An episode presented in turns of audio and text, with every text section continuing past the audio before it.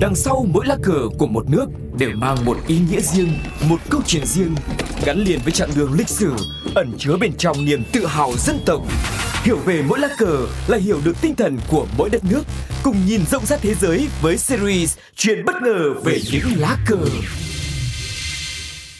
Các bạn thân mến, chúng ta đang cùng quay trở lại với chuyện bất ngờ về những lá cờ. Hôm nay chúng ta sẽ cùng tìm hiểu về lá cờ của Cộng hòa Séc. Lá cờ Cộng hòa Séc chính là quốc kỳ của tiệp khắc cũ trước. Sau khi tiệp khắc giải thể thì Cộng hòa Séc vẫn giữ lá cờ tiệp khắc làm quốc kỳ, còn Slovakia chuyển sang sử dụng một loại quốc kỳ khác. Cờ nước Séc có tỷ lệ là 23 với màu trắng, đỏ và xanh. Mới đầu thiết kế của Cộng hòa Séc chỉ có hai màu trắng và đỏ nằm ngang nhưng do trùng với lá cờ của Ba Lan nên lá cờ Cộng hòa Séc đã được thêm hình tam giác màu xanh nằm ở gần cần lá cờ, từ đó lá cờ trở thành xanh trắng đỏ nằm ngang.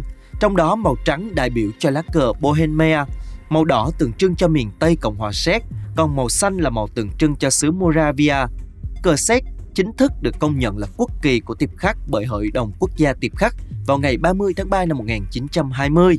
Trong lá cờ nước Séc có một nghĩa được ẩn sâu trong hình ảnh quốc kỳ. Màu trắng của lá cờ tượng trưng cho sự hiền hòa, trung thực của người dân Cộng hòa Séc. Màu đỏ thể hiện cho lòng dũng cảm, yêu nước của dân tộc Séc.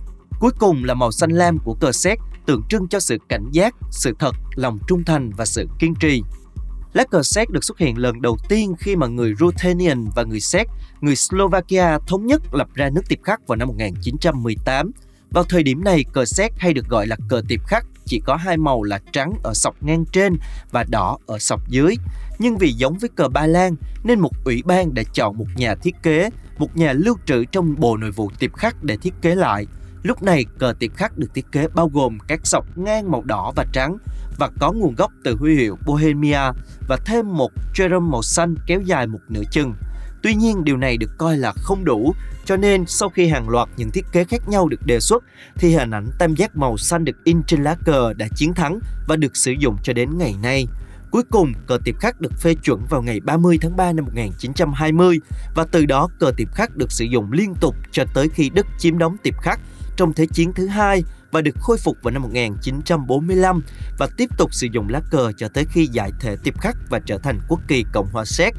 Có một sự thật về cờ Séc là khi tiệp khắc giải thể, hai nước Cộng hòa Séc và Slovakia đã có một điều cấm là không ai được phép sử dụng lại các biểu tượng quốc gia của khắc tiệp nhưng Cộng hòa Séc đã chọn quốc kỳ của tiệp khắc để làm quốc kỳ của nước mình. Đó chính là ý nghĩa của quốc kỳ Cộng hòa Séc. Hẹn gặp lại các bạn trong những tập tiếp theo.